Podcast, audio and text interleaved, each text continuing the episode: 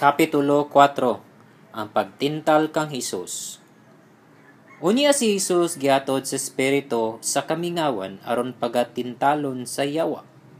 Ug sa nakapuwasa siya sa kapatan kaadlaw ug kapatan kagabi gigutom siya. Ug miduol kaniya ang maninintal og miingon.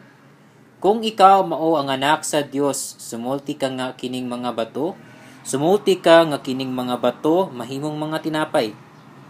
Apan mitubag siya og miingon, naisulat na, dili lamang sa tinapay mabuhi ang tawo, kundi sa tanan nga pulong nga nagagula sa baba sa Dios. Unya gidala siya sa yawa sa lungsod nga balaan, ug gibutang siya sa lantawan sa templo.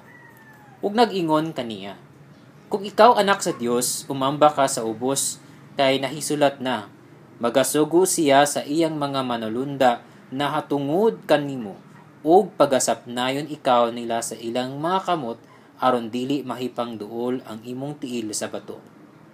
Aron dili mahipangdol ang imong tiil sa bato.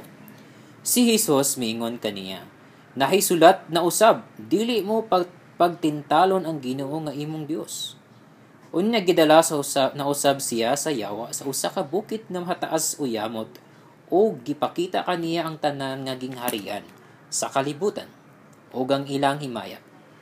Ug og nagaingon kaniya nga tanan kining mga butanga igahatag ko kanimo kung maghapa ka sa pagsimba kanako unya si Jesus mingon kaniya pahawa ka satanas kay nahisulat na magsimba ka sa Ginoo nga imong Dios ug kaniya lamang mag-alagad ikaw.